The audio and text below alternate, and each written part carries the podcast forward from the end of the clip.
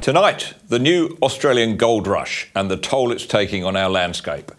How farms and wild places are being sacrificed in the scramble for renewable energy. I'll be bringing you a special report from Gundary Plains near Goulburn, which could soon disappear under a sea of solar panels.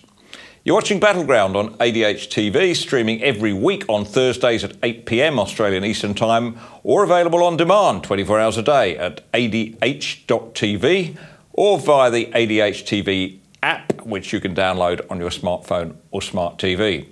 Also, tonight, the aspiration drought why smart, educated Australians are losing hope and what can be done to restore the Australian dream. We'll be broadcasting an absorbing discussion between Gen Z conservative Freya Leach and former Deputy Prime Minister John Anderson, recorded in front of a live audience at an event hosted by the Menzies Research Centre. First to an extraordinary exhibition of climate alarmism from a man who should know better. In a speech delivered recently in Perth, Andrew Forrest is the chairman of Australia's third largest mining company, Fortescue Metals. The minerals his company exports offshore are responsible for 250 million tonnes of carbon emissions every year. That's equivalent to Australia's entire domestic carbon emissions for six months.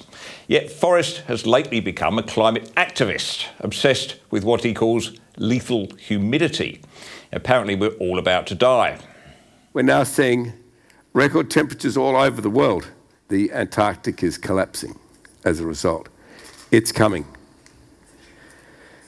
Are you safe in the city? Hell no. If the air conditioning fails, you're toast. If you're young, you work outdoors. Are you right? Air cool in COVID? No, you're not right. In fact, you're at extreme risk. Why? It's called lethal humidity. Known for the organism of the human translated into a thermometer, translate that across a, a very urbanised environment, air conditioning failing, millions of people will die. That's because the temperature is risen to a point that humidity, which is what's going to kill you, is now going through the roof. So I'm not kidding about any of this. This is d- proper, referenced science. At just 35 degrees Celsius with high humidity, death within six hours. Lethal humidity is already here. Please look at the screen. It's already here. Unless we can put the handbrake on it over the next 10 years, it's going to live with us forever. There's no cure. The only cure is stopping global warming. You're now on the edge. This is the beginning of the end. Proteins in your blood start to unravel, they start to unfold. Think of it as an egg. They unravel, they don't come back. You cannot uncook an egg. Think of it as an egg. You cannot uncook an egg. Lethal humidity. That's Andrew Forrest Andrew Forrest, the Andrew Forrest, the chair of Australia's fourth largest publicly listed company. Forrest isn't so much greenwashing his company as drowning it. He's betting the company's future on green hydrogen, which he calls the miracle molecule, the Swiss army knife of energy and green products. Here's Forrest addressing the National Press Club last year. And to make green hydrogen, you simply split water any old water. It can be wastewater, desalinated water, seawater, into hydrogen and oxygen using renewable electricity only. It's like a miracle molecule. you simply split water to make green hydrogen. Apparently, it's as easy as that. What Forrest neglected to tell the press club is that you, to split the water, you need grid shattering amounts of power. You need roughly 50 terawatt hours of electricity to produce a megaton of green hydrogen. So we can safely say that Fortescue's goal of manufacturing 15 megatons by 2030 is as fanciful as the scare stories about lethal humidity. A target of 15 megatons by 2030 is so far off the dial that it makes the government's target of 82% green electricity look puny. Anyway, let's suspend disbelief just for a moment and let's assume that Labor does reach its target, which is to produce 180 terawatts of electricity a year from renewables by 2030, 180 terawatts. Forrest could gobble a lot of it to create his green hydrogen, and he still fall 570 terawatts short of what he needs. Fortescue Industries uh, New South Wales manager Joshua Moran set out the scale of the challenge at a conference in May last year. Fortescue will need to deliver 20 gigawatts of electro- a year by 2029. That's almost 20 times more than the current global output. It's going to have to install 20 turbine blades every day, each 80 metres long. It must install 31 million solar modules a year. Well, it's a measure of the strength of the prevailing vision amongst the corporate elite and journalists that so few have criticised Forrest's monomaniacal obsession with this unproven, unscaled, and untested miracle molecule of green hydrogen the, the uncritical woke press succumbed to groupthink, hailing it as a good thing that the $2 billion government subsidy for the research of green energy and hydrogen was announced in this year's budget. Well, Forrest, whose company stands to pocket a substantial chunk of that subsidy, was somewhat ungrateful. He, he called it just $2 billion was kicking the can down the road, suggesting he'd be putting his hand out for more. Well, there's something very wrong when the unproven theories of one man can drive the strategy of a company as large as Fortescue. Good businesses do not rely on the vision of one person, but use the combined resources of a team, each operating within their professional field of competence. A chairman's role is to temper the excessive zeal of executives. At Fortescue, apparently, it's the other way round. Labor's dream of turning Australia into a green energy export hub rests on a delusion. A delusion that Australia's supply of renewable energy is inexhaustible. It is not. The supply of wind, solar, and hydropower is constrained by a scarcity of land. It needs a lot of land because the energy sources it relies upon are extremely dilute. So when Bowen promises to increase the amount of renewable energy generation in Australia by 200% by 2030, he's also increasing the amount of rural land that will be industrialised by 200%. This week I visited the Gundary Plains just south of Goulburn, the target of a land grab by a foreign energy company, BP. Here's my special report.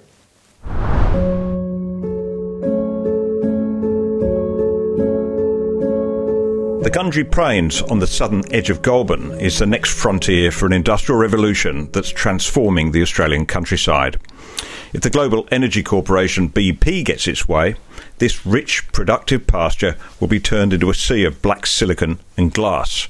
The company plans to install 740,000 Chinese made rotating solar panels, each 5 metres high, across 7,000 hectares.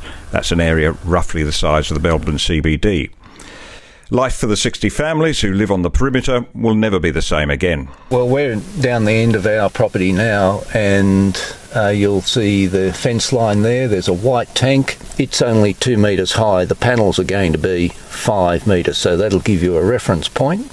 And you've got a, a 330 kV substation in amongst those, and, and to the left, there are a total of nine residents that will look upon the substation alone. The fire risk is a real issue here. Uh, our prevailing winds in the summer will be nor norwesterlies, mm. and um, on when the pasture grows and it's drying off, it'll be a real tinderbox.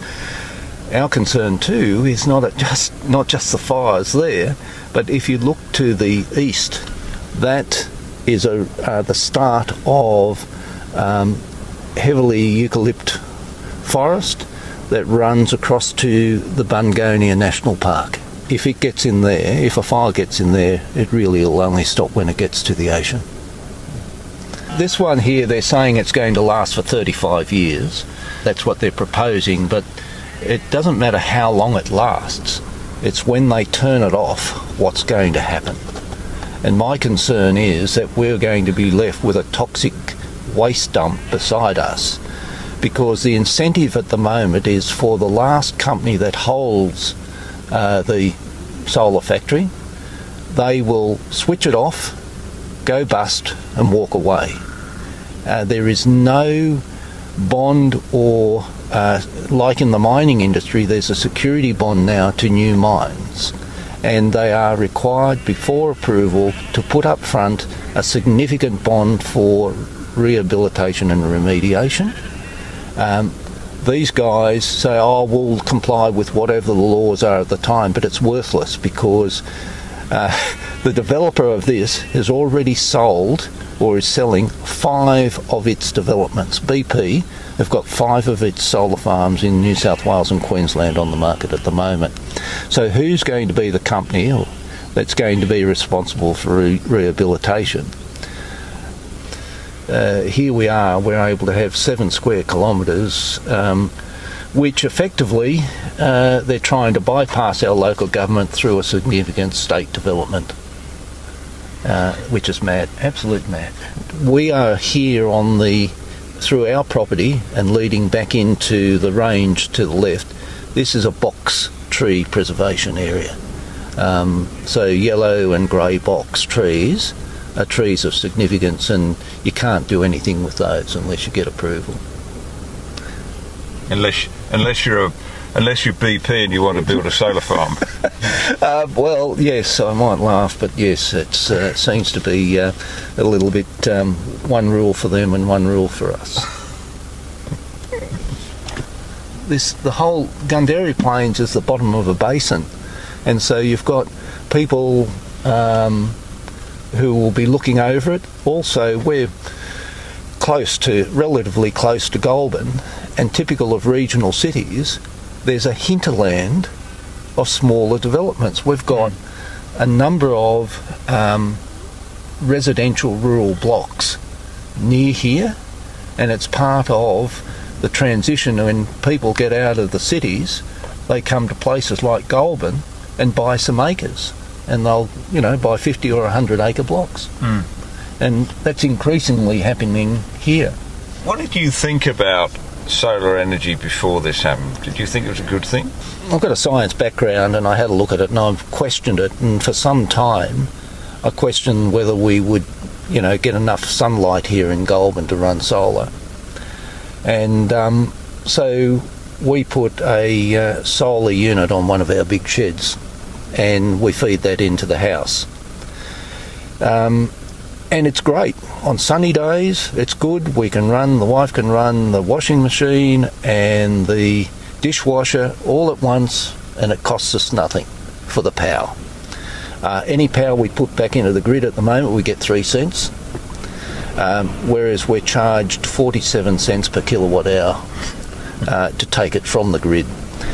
Um, that's all very fine while the sun's shining, but we here had here at the um, oh, I think it was uh, 10 days through August, uh, we had cloudy, very overcast weather.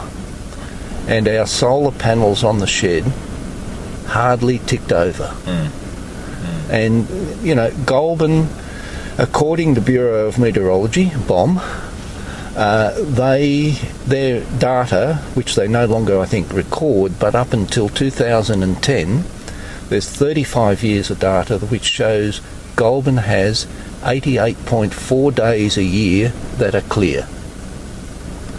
So that's 25% of a year when you have open skies to let the sun in. That's right. And whereas uh, there are parts of the country where you'd get much better than that. Oh, well, typically if you go out in western New South Wales, it's double that. Mm. You'll get 160 to 180 day, clear days a year. Mm. Um, but again, you will have periods when the solar panels hardly tick over. Mm. And um, so that was an interesting exercise. It cost me a little bit of dough to put them on there. I don't Mhm. know whether I'll ever get my money back, um, but um, I thought that's the way to really find out about these things.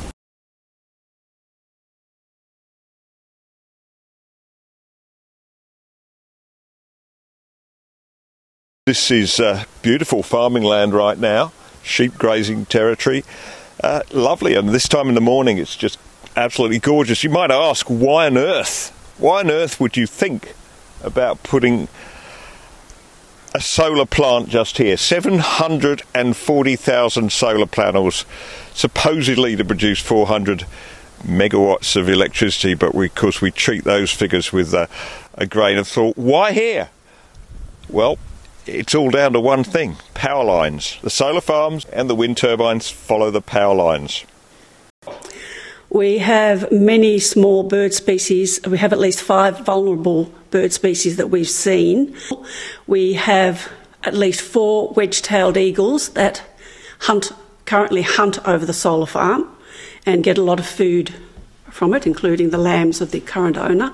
They're the most beautiful birds and they will come down very low where you're walking and, and just they fly so fast and they are magnificent. They have a nine foot wingspan, and they're just magnificent to watch. You can stand there and watch them forever and ever. It's a wonderful place to live, isn't it? Really surrounded by that. We love it and we look after it, and all the people we know that are involved or affected by this proposal love their places, have planted many trees, know exactly what animals, what birds they've got on their land, and they enjoy them. So the, round here, uh, just south of Goulburn, there, there, are dozens of households, double dozens of people who will be adversely affected by this, right? There are over 65 fam- uh, families that are affected, and their families, not individuals. And BP have acknowledged that in their scoping report. And there are another 30 who live a little bit further away, but because of the nature of the country here, which is hilly, not flat, people don't seem to realise it goes from 630 metres down at the Gundary Creek up to over 700 metres. The other 30 people will also have a magnificent view of this facility if it goes ahead. And out of those, are any of them in favour? No, not that we've heard. Not that we've heard. We've got, you know, people are just devastated by this. They can't believe that a foreign company can come into this country, take our subsidies, and do this to the people. They just can't believe it. But it's not just you, is it? I mean, if it was just this one place, you might say, well, it's just a few people. But there, there are hundreds, probably thousands of people up and down the east coast of Australia in exactly the same position as you are, suffering exactly the same stress and anxiety because they're going to put a solar farm, a wind turbines, or they're going to put transmission lines through their properties or nearby. Well, my heart bleeds for those people because I know exactly what they are going through. And when we finish this fight, whether we win or not, I am going to spend the rest of my life helping those people because I think it is an absolute disgrace country, it is country people, regional people, who are being affected by this. The city people aren't asked, aren't being asked to bear the burden of this. It's the country people, and country people we've discovered are very special, very special. And it's the industrialisation of what was countryside. Well, this is prime um, agricultural land here. They grow very good Angus cattle. I hate to say it, but the solar farm owner or the solar farm landowner has very good Angus cattle, reasonably good sheep. Um, the previous owners of the farm grew oats and um, baled, uh, had used to sell bales of oats. So it is very good, and it's very good fat lamb country too. So we're going to be losing 600, 1,650 acres of, of good grazing country. But if they did that for any other use, there would be a massive inquiry, wouldn't there? I mean, if they wanted to build seven square kilometres of housing on the edge of Goulburn, there would be a massive inquiry. But with this, it seems that they can just pretty much get that through pretty easily because everybody's so keen on renewable energy. Well, I don't. Well, I don't think everybody is keen on renewable energy. I just think it's certain television stations and pa- papers that push this renewable energy and make you feel guilty um, if you if you if you say you don't approve and you don't agree that it's going to provide the benefits that it is set to provide. Mm. But there, there, would be there'd be a real stink because um, I just can't I can't think of any other project or business that will allow you to go in and absolutely strip 1,650 acres of pasture, cut down the trees there that are, are the few trees that have survived the very harsh Goulburn um, winters. And another thing is, the Bureau of Meteorology has stated that Goulburn has an average of 88.5 clear days a year. So I don't think BP will be generating much. And they have obviously they have not come out and had a look at it because the we've asked the um, director of Lightsource BP, Adam Pegg, to come out. He has refused to come out. He's just too busy. We were told he was too busy. We've spoken, we've written to Frederick Bowdry, the head of BP. He hasn't even bothered replying. And I don't think anybody that senior has come out to look at this land. We, we've been sent a. So they're going to spend half a billion dollars on this project and they're telling you they can't, they're too busy to come and see it. That's right, they're just too busy. They, do, they keep telling us how they're working with the community and they're discussing things with the community. Well, that is absolute rubbish. They're not. They can't even, Adam Pegg cannot even get off his backside and travel from Sydney to come and talk to us. Oh, yeah, they tell you this all the time. They read their brochures. Yes, we're working with the local community. Well, they're not. They're not. They had one of their initial meetings was at um, Bungonia, which is about 20 kilometres from Goulburn and it's nowhere near the solar factory. And we went, we went to it, and they, their stand was hidden behind the other stands. Very few people went to that market. They're just ticking boxes. That's what they're doing. So, what do you think about the company's behaviour? I think it is disgraceful, and I do not understand how we allow foreign companies to come in here, take our subsidies, and ruin our land. I mean, I'd like to know how many Australian companies are building solar farms. And another thing, BP, in, with their Wellington solar farm, used mainly Section 457 visa workers, brought them in from overseas. Now, they lied right at the very beginning and told us there would be 400 jobs for Goulburn people. That was an absolute lie. And then in their scoping report, they admitted there would be a, um, a maximum of 85 jobs for Goulburn people for a maximum of two years. And then after that, there are only one or two people that sit on the solar farm just to keep an eye on things. So that was a deliberate lie to get the vulnerable greenies in Goulburn on side, but then they had to retract the lie in their scoping report, which was sent to the government. Have you had any any support from the green groups like Greenpeace and Lock the Gate, for instance? They're supposed to look after farmland. That's what they were set up to do. Any are they interested in this? No, we don't. No, they're not. And our supposed Green Group in Goulburn, one of its members stole, stole some of our signs and twice and um, was actually caught the second time on CCTV camera. Uh, we went to the police, and after discussion with a very nice police officer, he persuaded us not to prosecute. But we do have another five and a half years to prosecute if we want to. Well, this is somebody who claims to be want to save the planet. Yeah. And and you're doing exactly that here. You're preserving the the, the, the wonderful natural amenity you've got here, and and they're trying to stop you. They they actually want this to go ahead. They think we have no right to protect our homes and the environment that we live in. They think we have no right to do that. And another, we have another very special sign that mentions BP and two of those were stolen from the same place. But then we have a very good handyman who wired the third one very, very tightly, and so it's got hard tensile fencing wire on it. But I just that's another thing why I would like somebody from that group, and they know who I'll be talking who I'm talking about. I would like them to tell me why we cannot protect our homes. Now, what about compensation? When BP first contacted us, they said they hadn't budgeted for compensation. Now they're suggesting that we might like some solar systems, that that would be adequate compensation for losing 36 to 50% of the value of our places. Which so in, they're going to stick 760,000 of those things out there, and, and they want to compensate you by giving you more. Yep. Yep, but most of us already have solar systems on our houses, so that didn't go down well with one particular resident who yeah. told them very succinctly what they could do with their solar panels. Yeah. But what gets me about this is is well, it's just the start. So Chris Bowen tells us he wants 22,000 solar panels installed every day until 2030. Well, this, this, you're going to take care of about a month's worth here. This this will be like a month's worth of solar panels. He's going to have to do it. 12 of these things every, a year. 12 solar industrial estates this size a year. I think Chris Bowen should start walking around the country and go and have a look at what they do to the land when they install solar panels. They have to drill, they use pile drivers, they use excavators, they have to, um, they pour tons of concrete to put the um, legs on. He should go and have. He's he doesn't live in the real world if he thinks he's going to.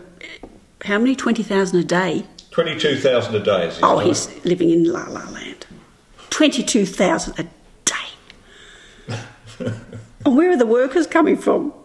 Where are the workers going to live? That's another thing. We have such a low um, rental availability in Goulburn. Where are these 400 workers going to live? Are they going to take over the rental properties that the people in Goulburn are desperate for? He says that the winds and the sun are free and there's abundant quantities, we never run out. But he's forgetting something, isn't there? That every time you put up a grid scale solar generator, which is what you've got here, you're using a lot of land. Land is scarce. You are, and, and it's just we have we have our last two summers here have been warm, have been um, not warm, haven't been warm. We haven't had summer at all, and he forgets that the climate all around Australia differs. It's variable. Like as I said, eighty-eight point five clear days on average in Goulburn a year.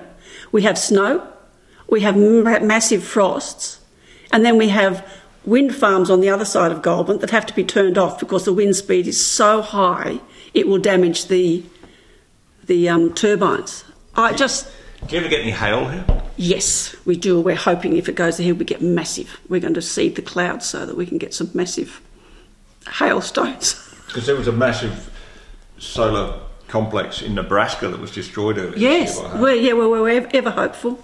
So one of the landowners is going to train crows. She reckons crows drop rocks on solar panels. and then the rocks heat up and make the glass break. I don't know whether that's correct, but I thought I might try and tame an, one of the eagles and te- teach it to drop. But the serious side of that is, of course, they, they don't last long. Uh, Fifteen years or so is what we're told, and, and then they got they can't recycle them. They can't. You know, they go on about how they're, they're trying to work out how to recycle. It's going to be an absolute disaster having them sitting there. Where do they go? And another thing, if you read the EIS for the Wellington solar farm, built by BP, they are allowed to leave wire in the ground and the concrete pads. Hmm. We are going to have 167 inverters throughout that 1,600 acres that are as big as a 40 foot container on a concrete pad. So 167 concrete pads that a farmer can't plough around hmm. and re-sow. And of course, a lot of these are made by Uyghur slave labour. We know that. Uh, almost all the panels that come from China have the taint of that upon them because they deliberately use slave labour. Uh, it seems to me on every level this is morally repugnant. Well, it's hypocrisy, isn't it? Absolute, utter hypocrisy and contempt for Australians generally to think that we were. Some of our people have asked BP at one of the drop-in se- sessions were they going to use panels made by Uyghur slave labour, and they said they, they couldn't tell us that yet. Because they obviously don't know where the panels are coming from. This whole project has been so badly run they just at any point in time, they have not been able to give us assurances as to how things would be built, how long it would take to build. One of their managers recently told one of the landowners that the project would take three months to build. Three months. She also told me that wedge-tail eagles thrive under solar farms. And I said, Have you ever seen one? She said, Yes, yes, I've seen one. And I said, You realise they've got a nine foot wingspan? Oh, and then she realised she was talking about hawks and falcons. They have no idea. They were looking for reptiles. Last October, it was we had a maximum of nine degrees, and it was overcast. And their consultants were looking for reptiles. That was my special report from Gundary Plains, and thanks very much to Stan and Anne Moore for their help. Last year, the Australian Energy Market Operator handed the government a roadmap setting out the path to achieve its 2030 clean energy targets. The plan called for the closure of 60% of coal generation by the end of the decade and a massive investment in renewables and transmission lines. A rookie energy minister like Chris Bowen could have been forgiven for taking AEMO at its word. He might have assumed that AEMO's bold plan was empirically grounded, rigorously tested, and achievable. AEMO, after all, has a budget of $1 billion a year. Its nine person board receives a combined, combined fees of more than a million. Yet last week, AEMO blew the whistle on its own roadmap. It would not, after all, be possible to install the renewable energy capacity needed to rid Australia of fossil fuels as quickly as it promised. AEMO's curiously named Statement of Opportunities warned that the shortage of coal, gas, and diesel fuel was a material risk to the reliability of the national energy market. It said, quote, the ongoing availability of coal, gas, and distillate fuels and effective management of their supply chains will be critical to the reliability of the national energy market, national electricity market, I should say. In other words, fossil fuels can't be abandoned as quickly as they forecast. AEMO warned that there would be increasing number of, quote, generator unplanned outage rates or blackouts to you and me. They'd be caused by, quote, recent trends of poor performance amongst some, generator technologies. I wonder what generator technologies they might be referring to. AEMO's uh, cruel and unusual punishment of the English language couldn't disguise the embarrassing truth. The targets laid out in last year's integrated systems plan cannot be met unless Australians are prepared to live in a country where the supply of electricity can't be assured. The strong pipeline of investment in low cost renewable energy that AEMO assumed was possible, in fact, they advised the Minister was possible 14 months ago, it isn't happening. Regional communities are protesting up and down the east coast of Australia at the industrialisation of the landscape and the heavy handed energy companies trying to grab their land. Once more, once, what's more, the notion that we can replace our baseload energy supply from, of coal with intermittent renewable energy has been exposed as a fallacy. If South Australia's 16 wind farms were running at full capacity, they generate 2.1 gigawatts, which is far more energy than the state consumes in the middle of the day. But at lunchtime last Friday, they were producing just 29 megawatts. That's less than 2% of their capacity of wind. A quarter of the state's power was coming from Victoria, where the brown coal power stations were running at full tilt. Another quarter was generated from gas. So, if SA is the crash test dummy for our renewable energy future, we're in more than a little trouble. It has the highest concentration of renewable energy of any state, yet it's incapable of generating enough power on a windless day or any night to satisfy its modest demand. It also, incidentally, has the most expensive retail electricity in the country. It's little wonder that AEMO is sounding the alarm about the rising risk of unserved energy, or use as it likes to call it. Use, USE, says AEMO, represents energy that can't be supplied to consumers when demand exceeds supply. Use, in plain English, is useless. It can cause, quote, involuntary load shedding, which is another long winded way of saying blackouts which is strange since AEMO was telling us 14 months ago that its roadmap from coal had been developed with the help of 1,500 stakeholders at 31 forums and webinars backed by 198 written submissions. There'd been, quote, continuous dialogue on every aspect, an exhaustive consultation. Feedback had confirmed, quote, the ISP's direction and our testing was rigorous. Yet, uh, yes, a year on, it seems they didn't ask the obvious question. The ISP may be, as they say, the most tr- robust whole of system plan available, but was there ever a conceivable chance that it would actually keep the lights on? If female voters under 35 had their way at the last federal election, the coalition would have been reduced to a tiny rump and the Greens would be the official opposition, if not the government. The coalition fared little better amongst young men, where their share of the primary vote was less than a quarter. The Liberal Party had less than th- has less than three years, in other words, to become fluent in millennial if it wants to get back in office. Conservatives must learn to connect with the hopes, aspirations, and frustrations of those for whom the glorious years of the Howard government are a childhood memory at best. Well, my colleague Freya Leach at the Menzies Research Centre is a Conservative member of Gen Z She's recently been appointed as the head of youth policy, uh, where she'll be spearheading the MRC's efforts to win back younger voters. The programme was launched last week at an event in Sydney, where Freya was joined in conversation by former Deputy Prime Minister John Anderson. So I would like to begin by asking you this question. Do you think the dividing line for young people is best understood as left versus right, or those who trust their feelings versus those who think through and are interested in the evidence and the arguments? Mm. That's a great point. I think it's probably the latter. And I would also add, I think the dividing line is between those who have a sense of meaning beyond themselves and those who search for it in in politics and, and in social issues. Uh, and I think that's that's pretty critical. There are a lot of young people and lots of my friends. We are a generation that haven't, lots of people haven't grown up going to church. They don't have a deep connection with their family. They're more atomized. We don't have a community connection. We're more likely to move around.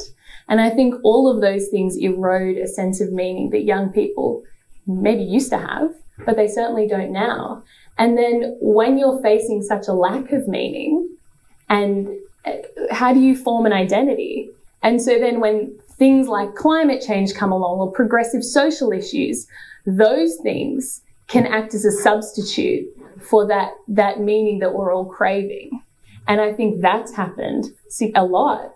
And, and in the face of that, it's sort of all reduced to emotions because it doesn't make sense to define yourself in terms of climate change or your sexuality or your gender. Yet people do. So it has to be driven by emotion. So yeah, I would say yes, the latter. the, um, the, the great commentator Ayaan Hirsi Ali, married to Niall Ferguson, uh, many of you will know of her. She wrote that we're in danger of turning our democracy into an emocracy where we feel everything mm. and don't think anything yeah. through.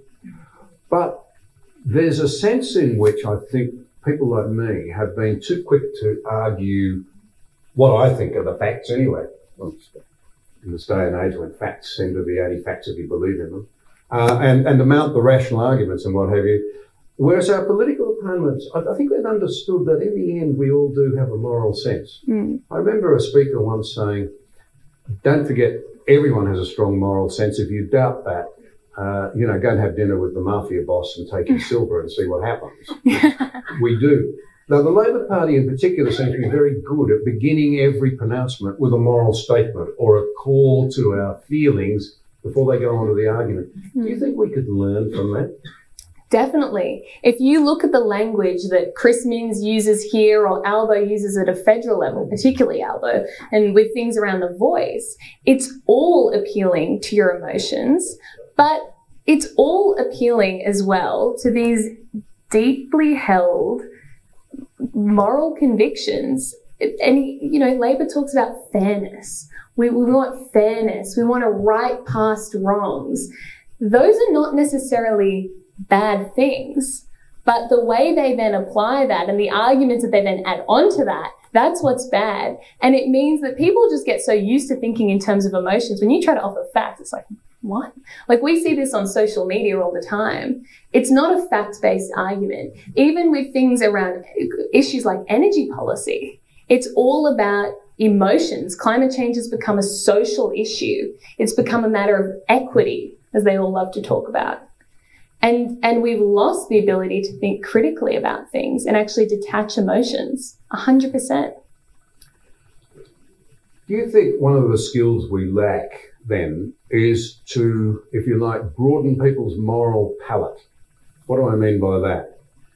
If a person says to me over a dinner table conversation, this is always dangerous when you get onto climate, that it's the greatest moral challenge that we face and all the, way, all the rest of it is there the opportunity to be faster and fleeter of foot in putting up an alternative moral dilemma? Mm. So, for example, um, one of my favourites, because I'm deeply invested in agriculture and agricultural research, is that staggeringly, uh, over the last 50 years, we got to the point where uh, we're now feeding 5 billion mouths a day every, uh, every day than we used to do. Mm. It's a staggering performance. We're always talking the West down, But that's one of our great achievements because we've basically spearheaded all of that, our know-how, our export of compassion, if you like.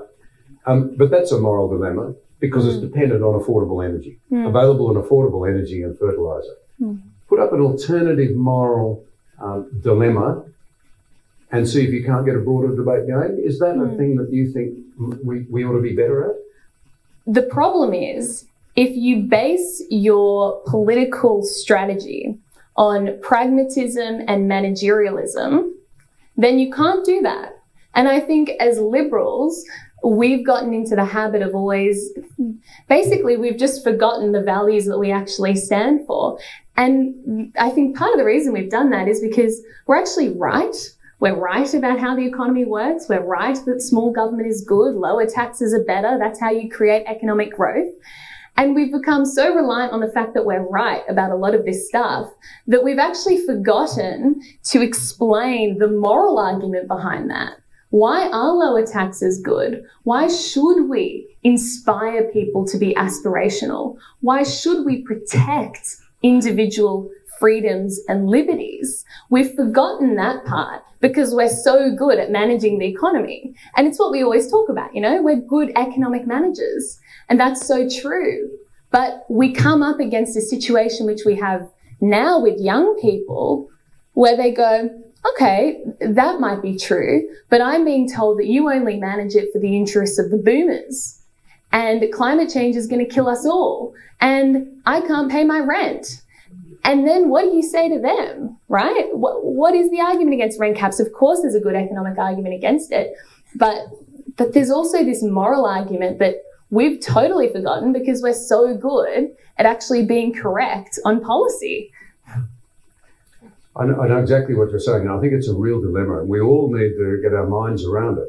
Uh, I did a conversation recently with Peter Costello, and we hammed it up beautifully. I mean, you know, nothing like reinforcing one another's prejudices. it's one of life's most enjoyable activities. You and I should try it one day. Come to think of it, somebody just said that's what they're doing. Yeah. Um, but but he made, I thought it was brilliant. Uh, you know, I said to him, we can't turn economics into a, a discussion about a sweet set of numbers. It only was. And he came back with a brilliant retort, and he's very chuffed because it made it into the Australian Financial Review. He said, um, the best youth policy is deficit and debt reduction, so that our children don't have to pay taxes for the things that they're spending money on, as well as their parents and grandparents. Does that sort of note resonate? It's a different approach to completely to saying it's important to understand economics. Mm, I think it does. I think it does. But the challenge is, well, I, I guess I should say, if you frame it as fairness, like this is about intergenerational fairness, Yeah. and and it's unfair for us to burden the next generation because of our excessive spending and short-term political gains. But it's also it's also challenging because I think there is a general lack of economic literacy among a lot of young people. A lot of them don't understand how the economy works. It, it sounds really bad to say, mean, but you mean they went to school? Yeah, well, that's right. They're not being taught the basic things and they're not having these conversations with their parents or grandparents where that knowledge is sort of passed down. And unless you go look for it, the stuff you see on social media would have you believing the exact opposite of that. I mean, I've seen videos that say, oh, isn't it so terrible that the Labor budget delivered a surplus? That should be going towards more welfare. That's how they're thinking. That is genuinely the line that's out there. So even these basic economic truths that we know, young people actually quite literally don't. And that's why it's so important that we have young people and all people, including people like yourself, that are out there that are actually setting the story straight and reconvicting a lot of those points because I think there's a sense that we've won the economic debate. People have conceded that, you know, we are good at managing the economy. Liberals are good. Yes, yes. But young people don't believe that. They actually do not. They, they, a lot of them are quite alarmingly attracted to socialism. Uh, it's really concerning. You made a really important point, and the research backs it up. uh, that traditionally people have drifted back to the centre as they've moved into their 20s, it was the 20s, uh, you know, uh, got a job, thought about getting married, starting a family, a mortgage, and they drifted back to being interested in good economic policy and what's going to make a difference. Uh, here's something you might not be aware of. Um, the continental Europe is amazingly drifting back towards the right, but the Anglosphere is not. And as you mentioned, young people are drifting further and further left. Yeah. And a lot of it is tied up with a really vexed issue. I'm a boomer, so you fellow boomers, we've got a problem here. It's there's a lot of fault, you know, name calling over you boomers have got all the property. but put that aside for a moment. There is a problem, I believe. Being unable to purchase a house, hmm. being in a society where 60% of young people now say, and they're not idiots, let's not just say, come on, stop eating less smashed. You know, maybe you do need to eat less, but it is a real issue. When I left school, and I know I'm grey and ancient, but um, somebody heard me quip the other day that I was standing in front of the mirror getting ready for bed, you know, and I said to Julie, oh, darling, this is depressing. I don't feel any different on the inside, but look at this. Silver head. That was the Razor Gang, by the way. With Howard saying we're going to end the intergenerational theft and five of you are going to clean up the mess, and I was one of the five. No, would you like to help? You will. Uh, but anyway, I said, you know, the, everything's sagging and it's all sinking south. Quick, darling, say something. I need a bit of encouragement. She said, I've been thinking recently just how terrific your eyesight's remained. um, but, but just to delve into, there is a question, there's a point here. Um, we know that delayed home ownership, 60% of young people say we'll never own a home unless we inherit. That Yeah. sets up some pretty unhealthy family dynamics for a start. Yeah. But worse than that, you know, this is astonishing. We are now in danger of delaying family formation and so interrupting it that we're going to be dependent upon guest workers. And people are worried about immigration rates at the moment. They'll never tell you, but it's a lot of it's being driven by the experts in Canberra who are fully aware that we're running out of our own people. Yeah. Yeah. You know? Yeah. I had four kids, and someone in the National Party said, You've obviously given up on signing them up, John. You're going to breed them instead. But, um, but if you see the, the, the, the national parallel, we're not having enough kids for our own future. Mm. So, this family, you must have, I, I just encourage uh, young, young lives to think really long and hard about legitimate policy sort of parameters for addressing this problem. Any thoughts? Mm. Super, super hard. I mean, I probably don't have all the answers. super. Yeah. well, um, no, no, it's very, very difficult. And I think as well, the other dynamic in all of that is there is a very we, we recently did a podcast with Jacinta Price talking about The Voice, which will be released soon.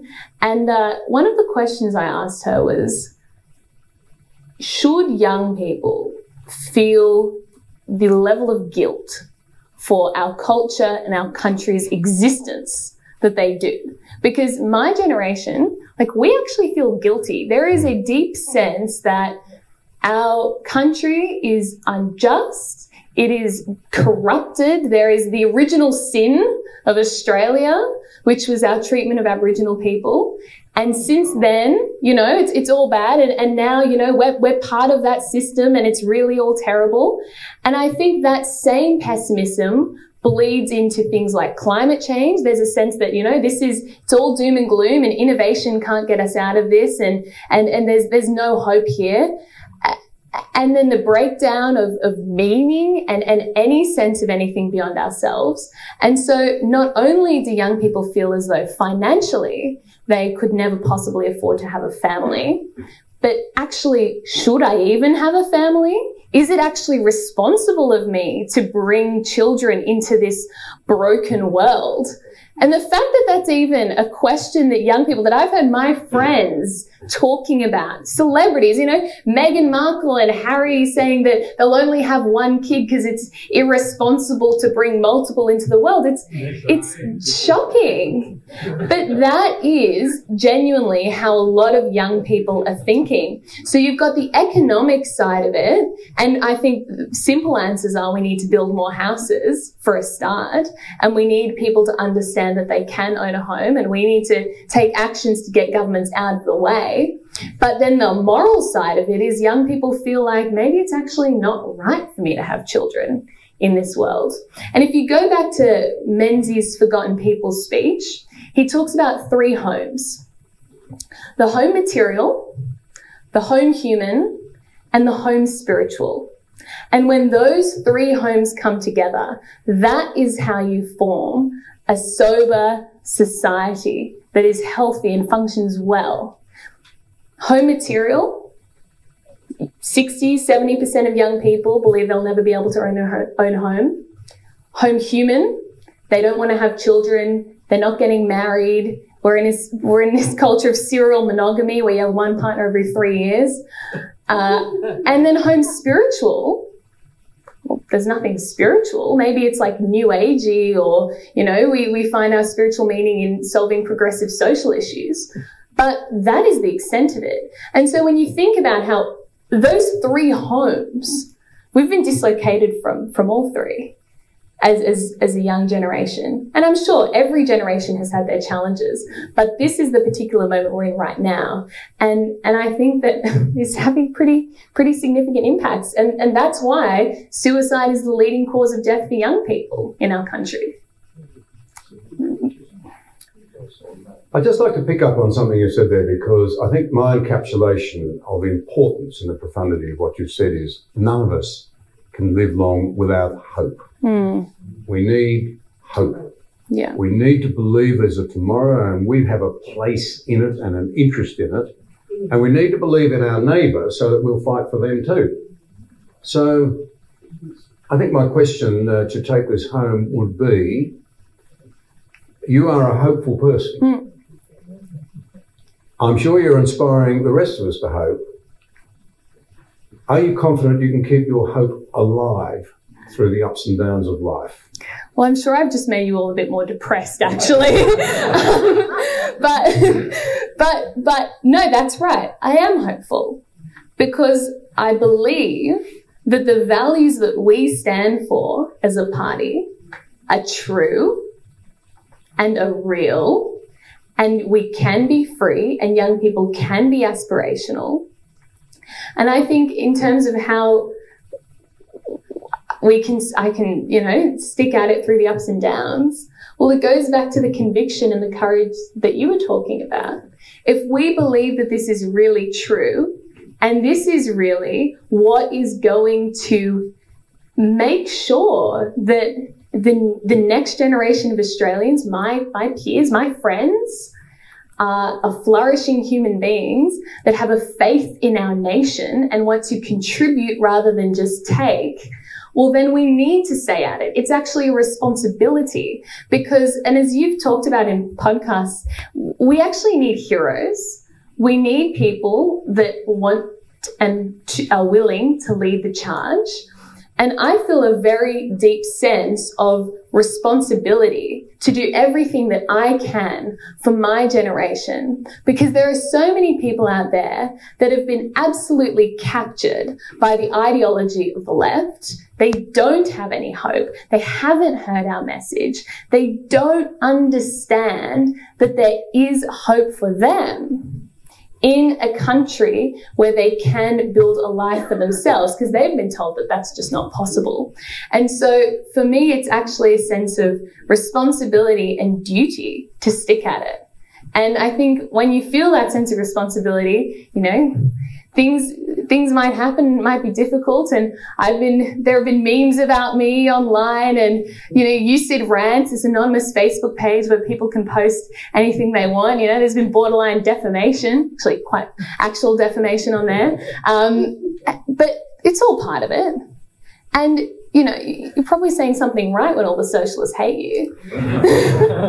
so, so we just have to. It's, it's not, it's not a luxury. Do I want to or do I not? It's, it's actually a responsibility. And to all the young people in the room, it's a responsibility for all of us to go out and do the little bit we can. Because while technology has created a lot of challenges, it's also created a lot of opportunities. Never before would some random person like myself be able to reach a million young people. Mm. That's just unthinkable. But at this point in history, we can. So there is a path out and we know the things we stand for are true. We know that there are these universal values and, and facts about human nature. And the stuff that Robert Menzies talked about still resonates with people today. It's just that a lot of young people haven't even heard it mm. or they've been captured by anti-liberal ideas. But we know that they're true and we know that they work. And so it's a responsibility for us all to go out and actually make the case and stick at it even when it's hard. old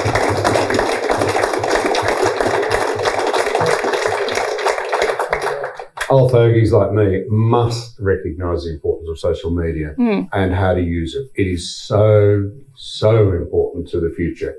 Uh, Jordan Peterson said to me a while ago, You'll never win a mainstream argument in the mainstream press anymore if you don't have a proper online presence and capacity to uh, engage people with high quality content. I think that's important, and you can do it. Uh, your results are fantastic. Uh, we are all challenged by friendly Geordie's numbers, but hey, I've got four times the subscribers that Kevin Rudd's got. I've challenged Freya to maintain the hope. Okay? My turn now to challenge you. You're all here, I assume, because you want to support what David and Menzies are doing with their Young Leaders program. I want to know that everyone in this room with the capacity to help, uh, I don't like the word mentoring, it sounds kind of pompous, but be a sounding board, be a friend, be there when it all gets to you on social media, you young people, whatever, and say, well, you know, our version of being cancelled looked like this and it was horrible, so I can understand. That's important. Um, but look, let's face it, the world needs resources as well. Uh, and you're going to need a lot of them. And we need to invest heavily in our country's future, which just happens to be you young people. So, Freya, a big round of applause for you and thank you for your time.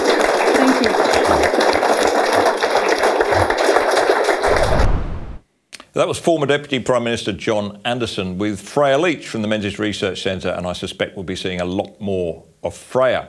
If you want to find out uh, more about the youth policy work that she's working on and, and watch more of that, uh, all of that event, there are speeches from both John Anderson and Freya.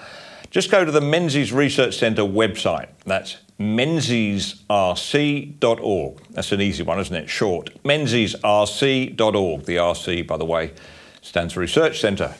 And uh, that's just about it for this evening. Thanks to Freya and all the team at the Menzies Research Centre for, the, for their help this week. Thanks to the team here at ADH TV. And thanks to the good people of Gundary Plains. We wish you all the best in your fight. Thank you and good night.